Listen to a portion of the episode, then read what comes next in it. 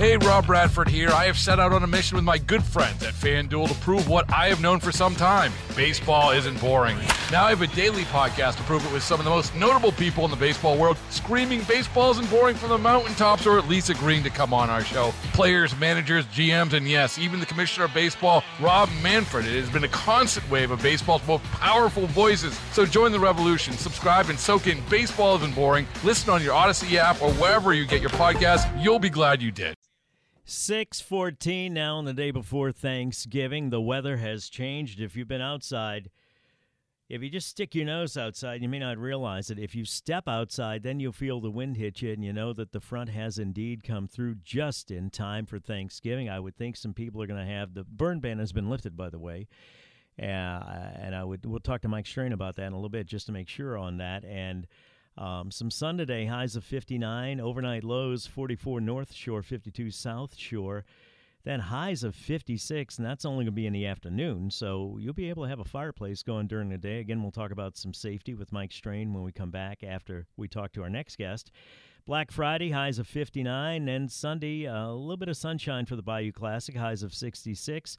30% chance for rain, highs of 68 as the Saints take on the Dirty Birds in Atlanta. Aaron Dusso joins us now, our friend, associate professor and chair of the Department of Political Science at Indiana University, Purdue University, Indianapolis. How you doing, Aaron? Good, good. Thanks for having me. The president, the new president of my alma mater, is from your school, and she said that you guys are changing the name of it or something. Yes, yes. You won't have that super long name as of next year. It'll just be uh, IU Indianapolis. Well, we're glad to have the new president of my alma mater, UNO. Tell me um, about independents, and a lot of voters saying they're independent, but how many actually are? And I wondered as I voted Saturday, and I don't know what the official turnout was. I'll have to look it up. I, I should, meant to check that, and I forgot. But um, it, it, seemed as though. I, I don't know for a fact, but I, I, would guess people voted, even though they say they're independent, they vote um, R or D. Is that accurate, or is there any way to determine that? Right. Actually, this is a, a, great question because it's really a methodological question about surveys. Uh, so, back in 1992, there was a book that came out uh, called The Myth of the Independent Voter. Mm-hmm. And what they showed was that on surveys, you know, the first question that they'll ask is pretty simple. They'll say, Do you consider yourself a Republican, a Democrat, or an independent, or what? And you'll get 40% or so people will say independent. Now we could just leave it at that, but the problem is is that those people aren't really all independents. Actually, most of them are probably hidden partisans. And so what you got to do on a survey is you got to follow up and ask independents, well, do you consider yourself the closer to the Republicans or Democrats? And then most of those independents will be able to answer. They'll say, yeah, I'm kind of more leaning towards Republican or I lean more towards the Democrats. And the key is is that when you compare the behavior of those you know people who originally said they're independent and now lean to Republican with the behavior of people who originally just said I'm a Republican or Democrat, they behave the same. And so they're seemingly just as partisan. These hidden, you know, uh, partisans are just as partisan as the people who can just say, "Yep, I am a Democrat or a Republican." So in reality, there's probably only about 10 to 15 percent of the populace that would be really considered uh, as independents, meaning we really can't predict how they would vote one way or the other. When you say behavior, you mean voting behavior? Yes. Yes. Okay. Yeah. Yep. Um, is could you make a case to say, well? The R or the D doesn't matter. It's all about conservative or liberal. And this candidate, for the most part, reflects my conservative views and and then extrapolate from that bear with me on my uh, speculative journey here aaron that um, the country's a lot more conservative than people think it is Right. I mean, so ideology, we often measure that as something separate from partisanship. And what's happened over the last 50 years. Wait, hang on a second. Let me, go, let me call a time out here, if I may. Yeah. Because sure. I get three. I'm allotted three times out, and I would like to use sure. one here. So, how are we separating uh, the definition of ideology as opposed to partisanship? I understand that, but in practice, how does that look? And for people maybe that don't know the difference between ideology and partisanship, you can explain that. Right, yeah. So with ideology, typically we'll ask it a couple of ways. Is we might just simply ask, do you consider yourself in the left or right of the political spectrum? So ask people to place them, you know, left or right. We consider that kind of a, a symbolic ideology. But there's another way of measuring, and that's to ask specifically about policies, such as, do you think we should increase or decrease spending on on the military or on education? And then we can measure kind of their operational ideology that way. Mm-hmm. Which again, and and that actually performs differently when you have these measures of people, they perform differently than if you just ask that first question about partisanship. And so someone might be Republican, but could also then have an operational ideology that's more liberal. And we actually see that in the United States quite a bit. Um, but what we've seen over the last 50 years is that these ideology and partisanship are more aligned than they have been in the past. And that's, of course, been a con- uh, thing that contributes to why we kind of dislike each other a lot more than we did in the past. You know what I'd like to do? I'd like to open the Aucoin Jeweler Talking text line, 504 260 1870. Tell me what you believe in, and I'm going to run it by Aaron, and maybe he can tell you what you are, really. And uh, we're not being judgmental here. I'm just saying by, identi- by identity. For example, I would consider myself a conservative. However, when it comes to social issues, I'm extremely liberal. I don't care who does what to whom so long as you don't hurt me, or with whom, not to. Who does what with whom as long as it doesn't cost me money and as long Hey, Rob Bradford here. I have set out on a mission with my good friends at FanDuel to prove what I have known for some time baseball isn't boring.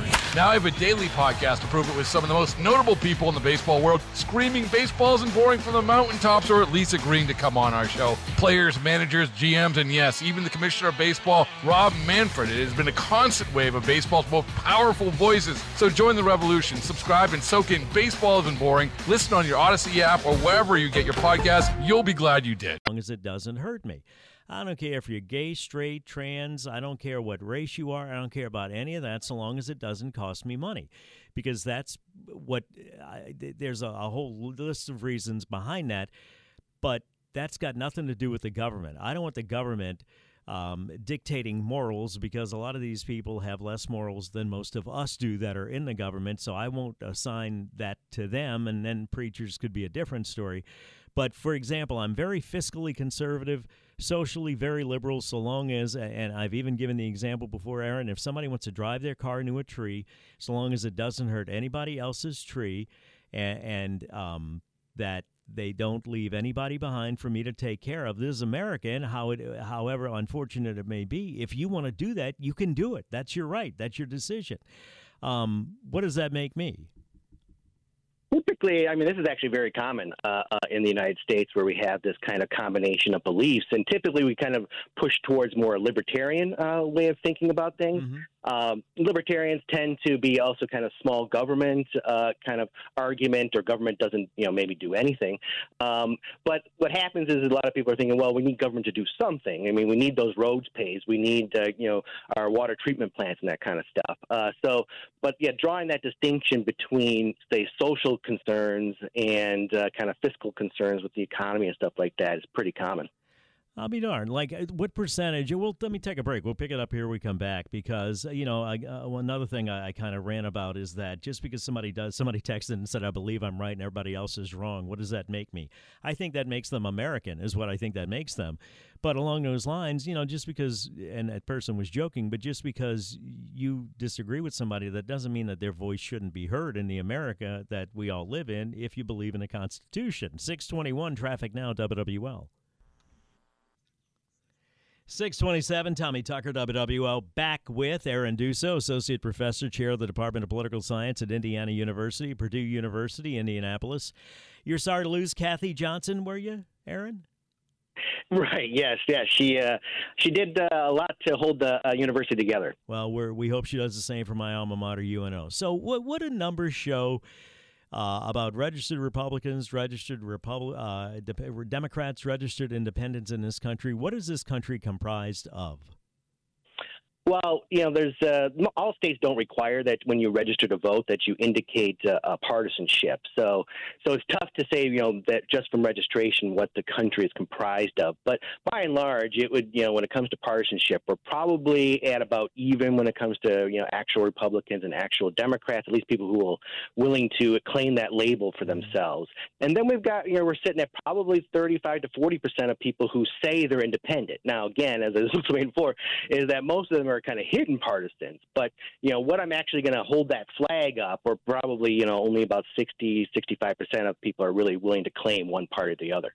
So when I talk about voter turnout how low that is around the country and here in Louisiana, if you can't get people to get up and vote, uh, go out and vote, then it's going to be extremely hard for them to get involved in a political process way before the election in terms of uh, discerning candidates, becoming a candidate, campaigning, being an activist.